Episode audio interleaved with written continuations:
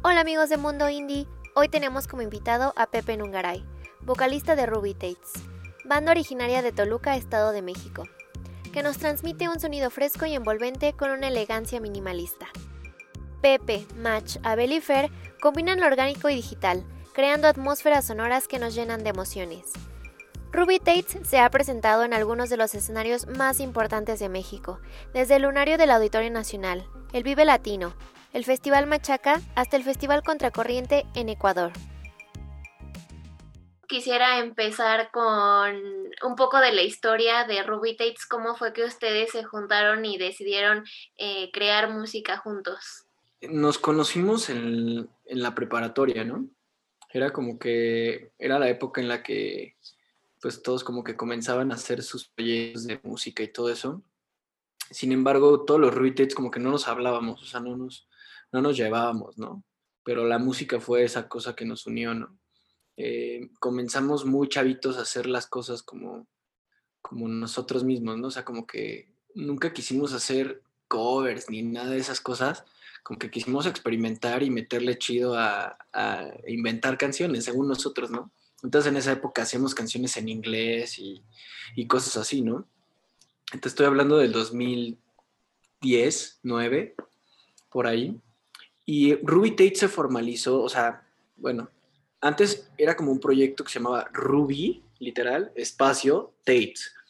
Entonces era así como se llamaba la banda, porque literal, eh, no, no, tengo idea cómo salió el nombre ni nada, según yo fue por algo en una, en una peda. Eran diferentes integrantes y se formalizó literal Ruby Tate como que hasta, ¿qué será? 2000 11, 12 más o menos, que grabamos un EP, ¿no? Así chafísima en un este, estudio ahí X y, y salió una canción que se llama Pony y fue como que nuestra primera canción en Spanglish, por así decirlo, y la gente nos empezó a conocer en la escena eh, local, literal, me refiero a local, a, la escena de Toluca, Estado de México, y pues como que nos gustó, ¿no? Nos gustó como la, la onda en la que nos movíamos ahí.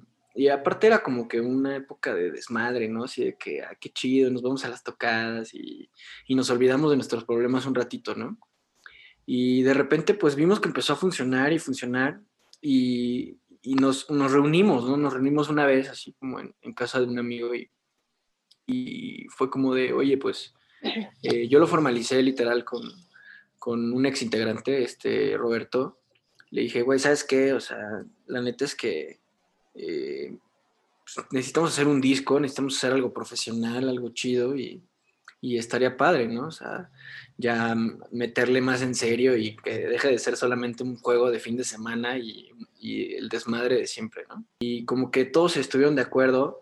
En ese entonces, literal, en, en Ruby Espacio Tates estaba Pepe, Nungaray, Roberto y otros integrantes, ¿no? Eh, después de eso, eh, yo me mudé para Ciudad de México a estudiar ingeniería en audio y yo vivía con, un amigo que se llama Mario Frías, que ahora es producción de, de Zoe, y me, dijo así como, es una historia como que completamente real, ¿no? Así, esto es lo que pasó. Eh, estábamos en crudos, acostados así en un sábado, y, y, de repente me dijo, oye, ¿me acompañas al banco? La neta es que no tengo varo para desayunar, ¿no? Le dije, güey, yo te presto, güey, si quieres vamos después. dice, no, güey, acompáñame al banco ya, güey. Y yo, pues bueno, ya. Nos fuimos al banco y en esa colonia que yo vivía con Mario, que es la colonia Narvarte en Ciudad de México, en la misma calle, que es la calle de Tajín, vivía, bueno, yo no sabía, ¿no? Hasta ese día, ¿no? Eh, bueno, total te cuento, llegamos al banco y en la fila del banco, enfrente de nosotros, estaba un, personaje que se me hacía muy conocido, ¿no? Dije, este güey se me hace conocido, yo lo había visto en algún lado. Y de repente veo y, era este Julián Navejas de Enjambre, ¿no? Entonces, pues yo le dije a Mario, le dije, güey, mira, ese güey es el enjambre, ¿no? ¿Crees que, yo le pregunté a Mario, le dije, ¿crees que me quiera mezclar alguna rola o algo así? Porque estoy haciendo nuevas rolas para Ruby Tates, ¿no? Ah, pues va. Y pues ya me le acerqué, le dije, ¿qué onda? Oye, este, quería preguntar si tú hacías, este, mezcla, ¿no? De la rola o algo así. Me dijo, sí, pues yo vivo aquí, mira, en la calle de Tajín, güey. yo, no mames, neta, güey, yo vivo en esa calle, güey. este, pues cae a la casa, güey, cuando quieras. Y ya le caí un día a su casa, ¿no? O sea, ya pasó.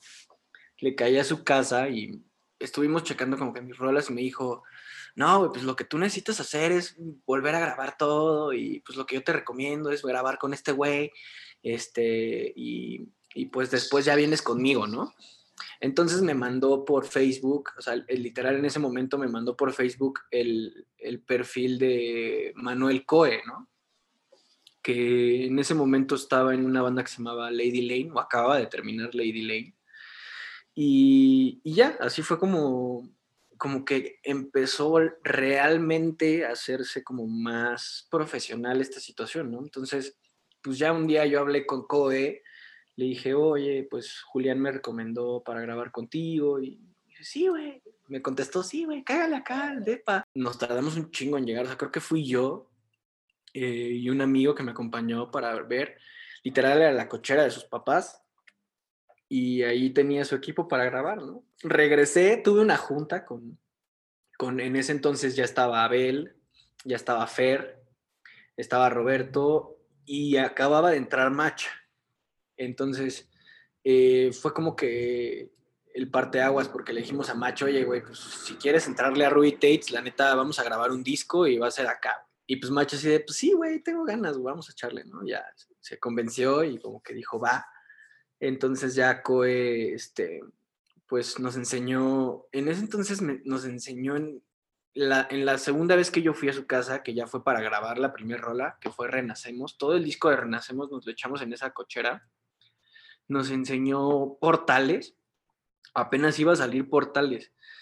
Y le dije, güey, está chidísimo. Y analizándolo, o sea, años después, pues está muy cagado cómo se dio toda la situación y muy, pues muy, muy raro, o sea, también, porque si no hubiera ido, por ejemplo, yo a, si no me hubiera insistido Mario para ir al banco, no hubiera conocido a Julián y por Julián no hubiera conocido a Code y no hubiera iniciado el Ruby Tates junto, que fue cuando ya hicimos el Renacemos, ¿no? Entonces, eh, en sí se formalizó esto en 2000, o sea, se formalizó como una banda profesional, o sea, se formalizó muchos años antes, ¿no? Profesionalmente fue cuando nosotros decidimos invertir de nuestro varo, pagarle un disco que nos lo cobró baratísimo, el COE no me acuerdo, sí, pero fue nada. Y todo era incierto, ¿no? O sea, tanto para Camilo VII como para Ruby Tates, como para todas las bandas, ¿no? Y, estuvo padre porque años después me encontré a, Julián en la conferencia de prensa de un, de un festival y le dije, güey, ¿te acuerdas de este día? Y sí, güey, no mames. Y, este, y le regalé un disco, le regalé el de Renacemos. Me dijo, no, man, no puedo creerlo, qué cagado. En sí ahí comenzó como que nuestras ganas de hacerlo profesional todos los días, ¿no? Y, y después de Renacemos, pues ya se la saben, viene pues, Zafiro y más cosas que, que fuimos conociendo conforme ahí, ¿no? Pero en sí, eh, todo comenzó como un juego de preparatoria y se convirtió en algo profesional por esas ganas de, de hacer algo, ¿no? Y, y, se fue conectando la vida, ¿no? Con, con nosotros, no sé. Está muy interesante la historia. Eh, una vez que ustedes empezaron a trabajar juntos, ¿Cómo, ¿Cómo fue el proceso para ir consolidando el sonido de la banda? Nosotros traíamos ya un repertorio, unas rolas, ¿no? Y, hasta las ensayamos así como para grabarlas completamente igual. Pero mm, como que Coe en ese momento como que le dieron muchas ganas de, de, de coproducir con nosotros, ¿no? Entonces pues fuimos como que afinando las cosas. A mí me metió unas carizas, pero feas, porque yo no, yo tal vez cantaba afinado y lo que tú quieras, pero como que no tenía coherencia en mis letras, no tenía dirección, no tenía muchas cosas, ¿no? Que ahora pues agradezco mucho haberle aprendido a tanta gente, uno de ellos que es mi primer maestro, él, Manuel, y, y pues nada, o sea, se fue como consolidando el sonido mm, como que a través de los años, yo creo, porque la primera fue como la coproducción y y te cambia la perspectiva completamente de tu forma de componer a futuro.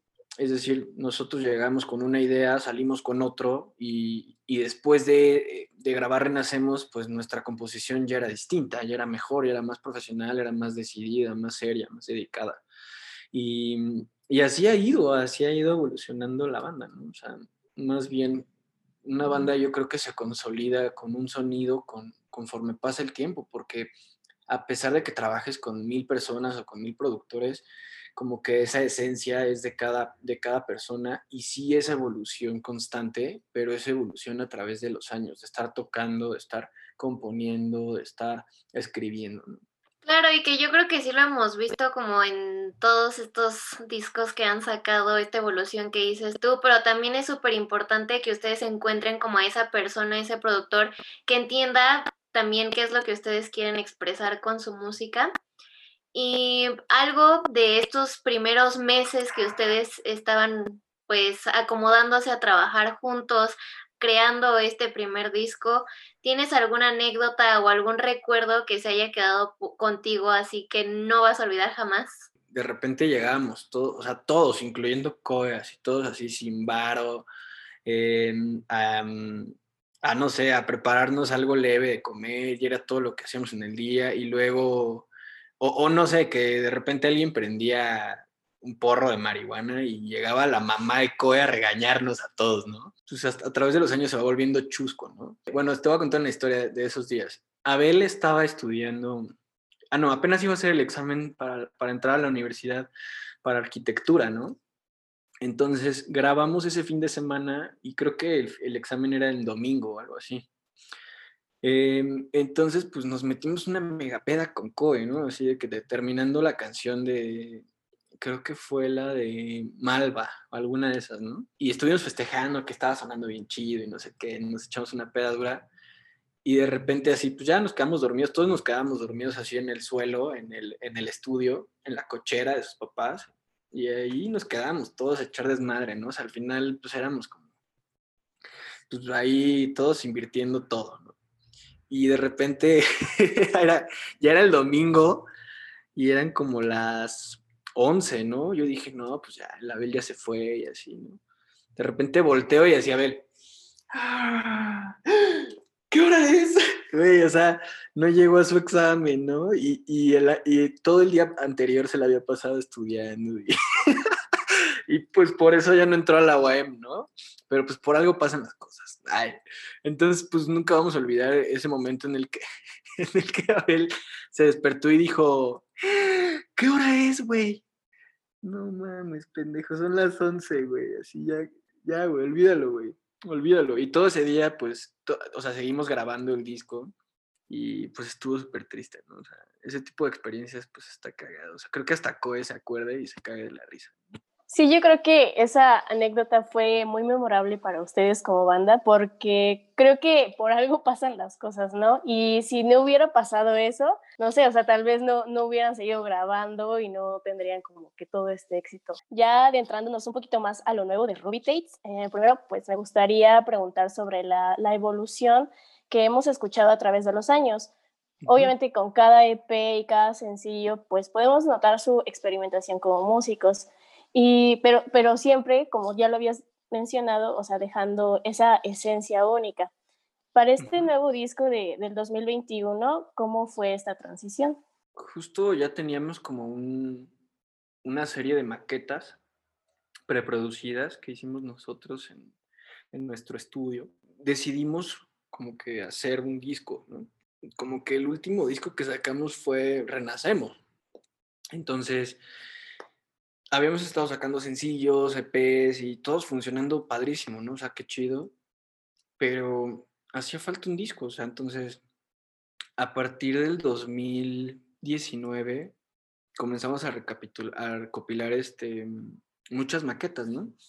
Entonces, en, estos, en esos días que, que estábamos como que ya viendo qué onda, ya grabarlas bien y toda la onda, eh, yo estaba produciendo en el estudio a un amigo que se llama Isaac y eh, junto con otro cuate que se llama Juan Sáenz, eh, le cayó de Monterrey acá, producimos el, como siete rolas, creo que siete rolas le hicimos. Entonces, en esos, en esos tres o cuatro días que hicimos esas siete canciones, yo me di cuenta de cómo trabajaba Juan y dije, wow, o sea, creo que necesitamos trabajar juntos, ¿no? O sea, creo que va a ser como algo perfecto para esta nueva etapa de Ruby Tates. Eh, y es justo lo que estamos buscando. Entonces de repente llegó Match, subió así al estudio donde estamos y, oye, qué chingón está y qué padre, hay que hacer algo juntos, ¿no? Entonces, pues yo creo que pasó una semana literal. O sea, respondiendo bien a tu pregunta, es como esa, esa evolución se terminó de simplificar y se terminó de hacer junto con un equipo de trabajo, ¿no? Que lo hace todavía más profesional.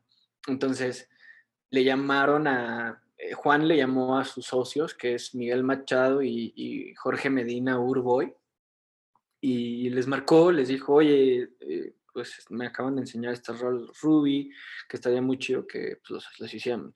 Pues, tomaron un vuelo en plena pandemia, literal, en, en agosto, junio, julio, agosto, julio, agosto del 2020, y le cayeron, ¿no?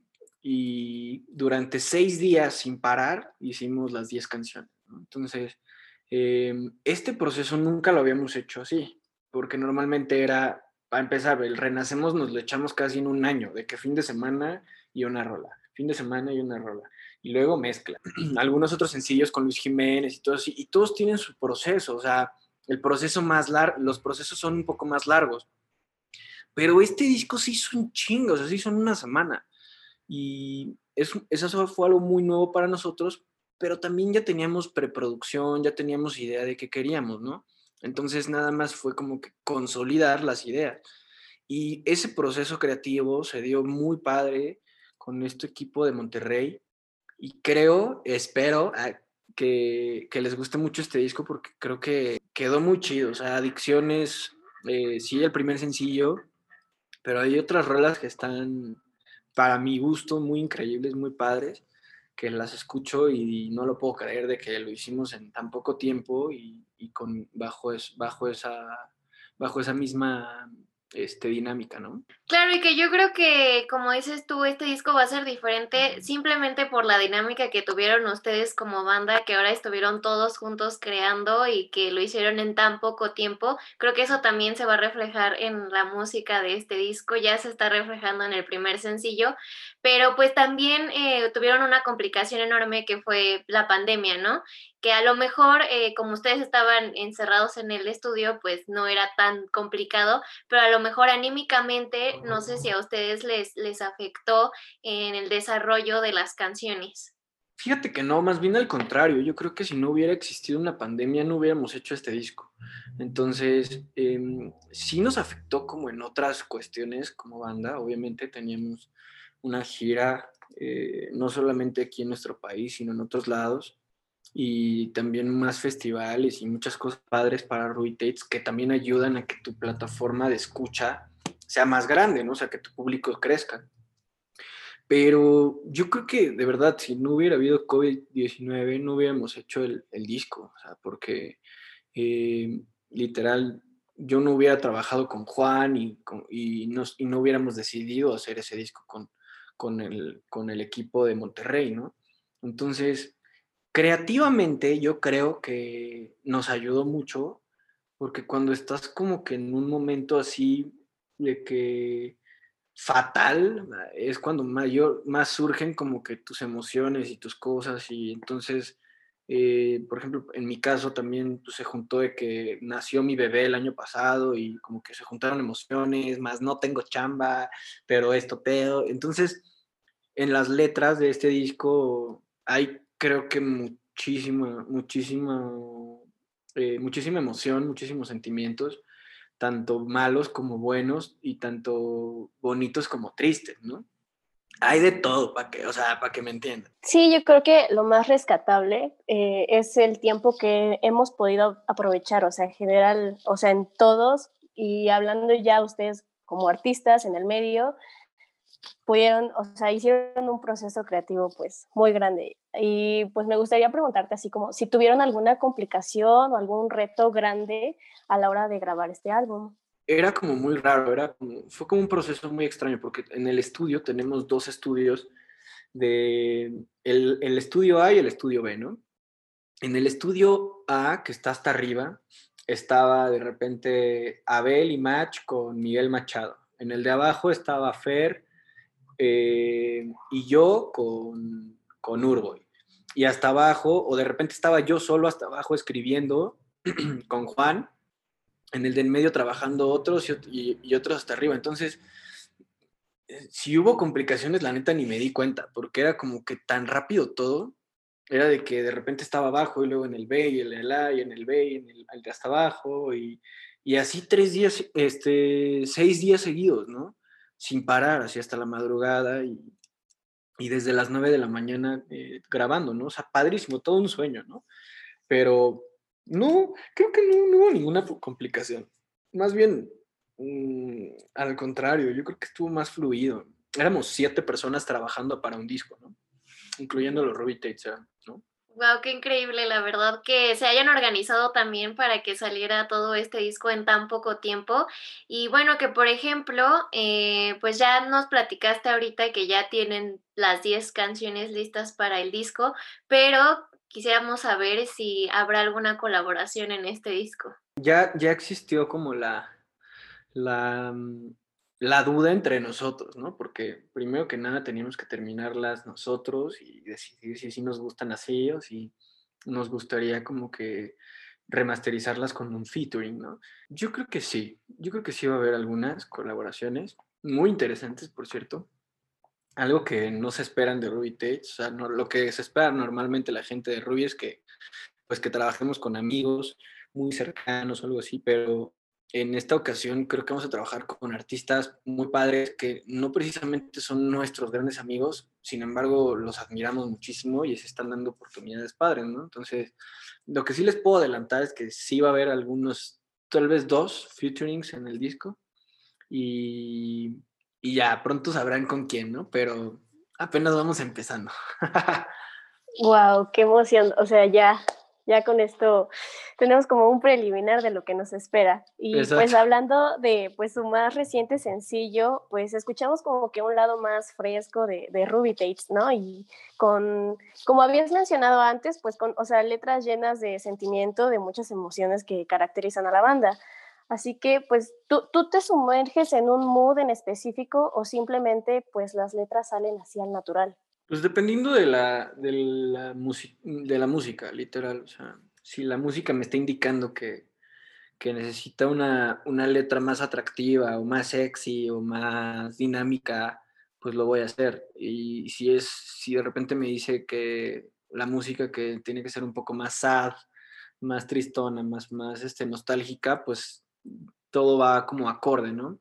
Em, sí, me tengo que, que sumergir, como dices, como en, un papel, aunque yo no esté viviendo esa historia, pero al final es como si yo fuera un actor, ¿me entiendes? Es como, como que me tengo que meter bien para que pueda realmente con mi voz hacerlo sentir, ¿no? Entonces, eh, sí, o sea, sí, sí me tengo que meter como en un, en un cierto papel, o si me pasó a mí, pues con más razón y ustedes creo que se dan más cuenta. Y justo eso era lo que te iba a decir, que nosotros escuchas como valoramos bastante eh, esos sentimientos que tú le aportas a, la canción, porque nosotros a lo mejor de, cierta manera sentimos que también hemos tenido esos sentimientos en algún momento de nuestra vida y como que esa es una conexión más grande con, con los fans. Y bueno, eh, algo también que hemos visto en esta nueva etapa de Ruby Tates es que pues ustedes son los que están creando sus videos, son eh, Matches el que está dirigiendo los videos.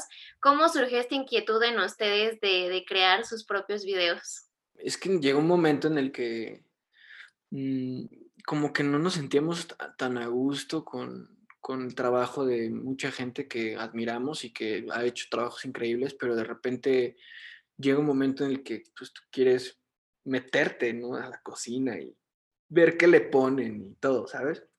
Entonces, el año pasado invertimos en una cámara y, y con el tiempo fuimos invirtiendo en otra, en otro lente, en otras cosas.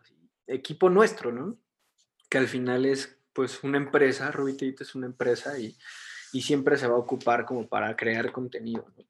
Entonces, eh, The Filmmaker nace más bien a partir del video de Me dejaste escapar, que, fue como que nos, juntamos, literal, en esto, Match y yo, y, decidimos como que profesionalizarlo, ¿no? O sea, tanto él como dirigiendo y editando, como yo produciendo y preproduciendo, escribiendo, para lograr eh, un video que nos guste, ¿no? Por ejemplo, en los videos de todo este disco, pues los vamos a hacer nosotros. De hecho, ya tenemos varios guiones para todos los videos que vamos a hacer.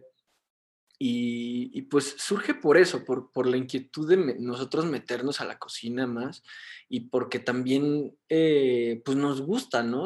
yo no soy tan fan de eso, o sea, porque la, la, verdad, o sea, no soy tan fan de meterme en esto, pero si se trata de, de, aportar para mi proyecto, pues le metí todos los kilos, ¿no? Entonces, eh, está bastante interesante, bastante divertido hacer una preproducción, un guion, un history, un, una, producción ya real, eh, organizar eh, como que los tiempos de grabación y, todo eso está divertidísimo porque aparte de que pues, nosotros tenemos la confianza de decirnos las cosas y hacer todo, eh, con las personas que, trabajamos, pues siempre tratar de crear el mejor ambiente para que salga la mejor escena, aunque, aunque iremos mejorando en el camino, ¿no? O sea, sabemos que no está tan cabrón, ponle tú que tan profesional, pero en algún momento vamos a hacerlo cada vez más chido. Pues sí, yo creo que, o sea, a partir de que ustedes empezaron a producir su propia música y se empezaron a sumergir eh, pues en ese proceso, eh, pues tomaron como que la iniciativa y pues dijeron así como de, ay, pues ¿por qué no lo hacemos? O sea, ¿por qué no hacer un video, no? Entonces, ¿ustedes cuál, o sea, ¿qué, cuál considerar, considerarían que sea el mayor reto al momento de crear una, una narrativa visual que soporte una canción? No caer en el, o sea, en, en lo obvio, o sea, lo que en lo que te vas, va a ser obvio en la canción, pues lo que te está transmitiendo la canción, pero sí conectarlo, ¿no? Creo que eso es en la narrativa de lo más difícil y, y ese es el reto principal, ¿no? De, de, cada uno de, los, de las cosas que estamos haciendo, sino no, no caer en, en, lo, en lo, pues sí, como lo dije, como lo obvio, pero sí darlo a entender de una forma distinta en la narrativa visual, ¿no? Entonces, eh, ese es creo que, creo, creo hasta ahorita el mayor reto. Como ustedes también están siendo nuevos en esta experiencia, pues también al principio va a costar un poco de trabajo, pero como dijiste antes, ya con la experiencia pues van a ir como desarrollando más eh, estabilidad y van a ir creando mejores videos, que yo considero que los que ahorita han sacado han estado muy bonitos. Y por cierto, en estos dos que, que eh, pues han hecho ustedes mismos, ¿tienes alguna anécdota o algún momento muy divertido durante la grabación? Yo creo que está cagado porque, por ejemplo, en el, en el de Me dejaste escapar, los actores no se conocían y como que después de la dirección que les di yo en cuanto a, o sea, Macho hace la dirección de cámaras, pero yo hago la dirección con los actores. Entonces, en la dirección que les di, como que los comprometí tanto que se enamoraron, ¿no? Ciegamente. Entonces, hasta se siguieron, se compartieron este, teléfonos y toda la onda sin conocerse. Estaba, estaba cagado porque era como, güey, no se conocían y ahorita ya son los mejores amigos, escriben diario en Instagram, güey, no man.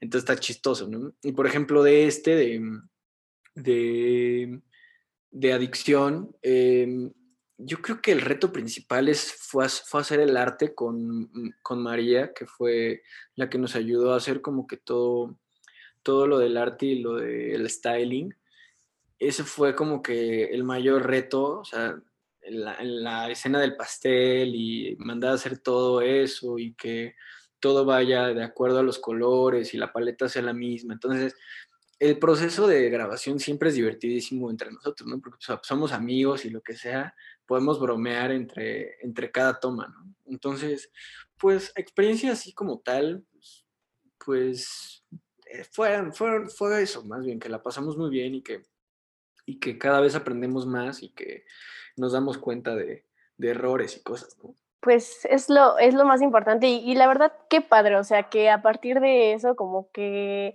no sé, o sea, como dices, se enamoraron a ciegas y como que ahí se crean historias aparte, ¿no? Personales.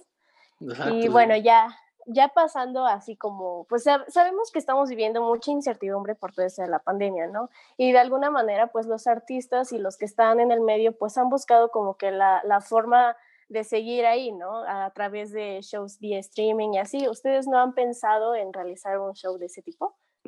Pues fíjate que el único que íbamos a hacer el año pasado se, se, cayó porque me dio COVID a mí.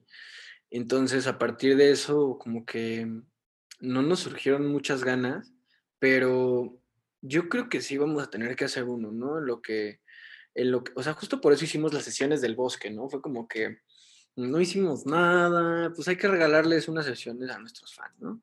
Entonces, si este año vamos, vamos mejor y todo eso, mmm, por ahí de julio, algo así, podríamos estar haciendo algún live stream, ¿no?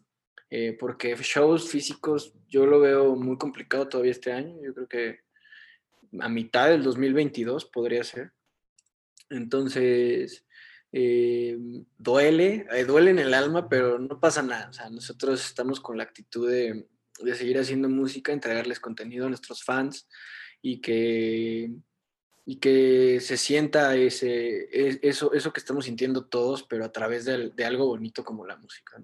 Bueno, y pues hablando de festivales de música, que en los que se introduce géneros como el indie, pues se han ido dando a conocer poco a poco a través de los años, ¿no? Y que han ido en ascenso, de los cuales pues ustedes han tenido la oportunidad de presentarse en festivales grandes, o sea, imponentes como el Vive Latino, el Machaca, el Festival Comuna, ese tipo, ¿no?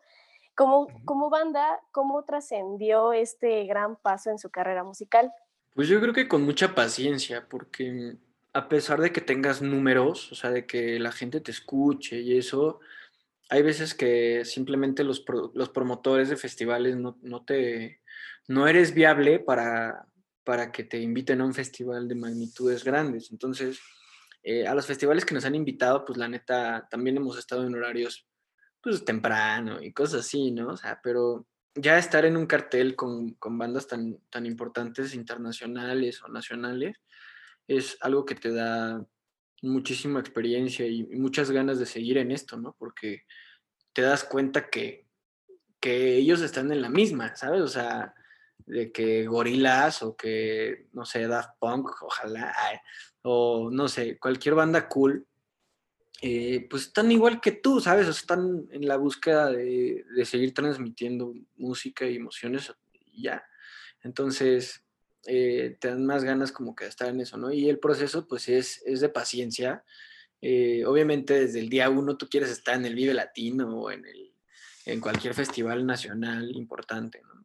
Y, y creo que conforme va, va pasando el tiempo, pues cada vez vas queriendo más, ¿no? De repente quieres Coachella o quieres un Glastonbury o un, este, no sé, eh, Main Square, ¿no? O sea, son cosas chidas que, que, mm, que, van, que se te van presentando y que, y que te van enseñando para hacerte más profesional, para hacerte más chido, ¿no? Yo creo que eso es lo más importante, que disfruten lo que estén haciendo en todo lo que haga, sea muy grande o muy pequeño, que lo disfruten bastante. Como última pregunta, para hacer un poco de reflexión sobre todo lo que nos has contado de la vida de Ruby Tates y toda esta trayectoria que han tenido, ¿qué le dirías a tu yo ya estando en Ruby Tates de hace cinco años? Pues que siga así, o sea, que las cosas se iban a dar, que no se desanimara por mamadas y que le mete el doble de esfuerzo. ¡Ah! Sí, claro, o sea, este proyecto, o sea, ha sido un trabajo largo, ha sido un trabajo largo y arduo, pero, o sea, vaya que ha dado frutos. Y ya para concluir esta entrevista, eh, pues nos gustaría que invitaras a tus fans y al público a escuchar lo nuevo de Ruby Tates. Eh, justo, los invito a que escuchen nuestro primer sencillo, Adicción, que es el primero de 10 canciones que sacamos este año, eh, que nos tiene de verdad, de verdad muy emocionados, muy ilusionados. Los quiero mucho, gracias por escuchar nuestra música, gracias por comprar merch, gracias por apoyarnos a distancia. Eh, los extrañamos mucho y estoy seguro que cuando nos veamos de nuevo será en un escenario hermoso y con una energía increíble compartiéndola, ¿no?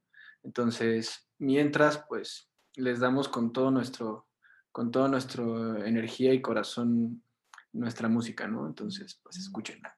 Ay, muchísimas gracias, Pepe. Muchísimas gracias por, por brindarnos tu tiempo en esta entrevista. Gracias, Ruth. Gracias, eh, Flow, por, por, apoyar ahí a, tanta gente y, y, que le está echando muchas ganas, ¿no? Entonces, eh, también por ustedes llega, llega la música a mucha gente más. Entonces, que, que continúen los éxitos también para ustedes. No olvides seguir a Ruby Tates en todas sus redes sociales para estar al tanto de su nueva música. Nos vemos.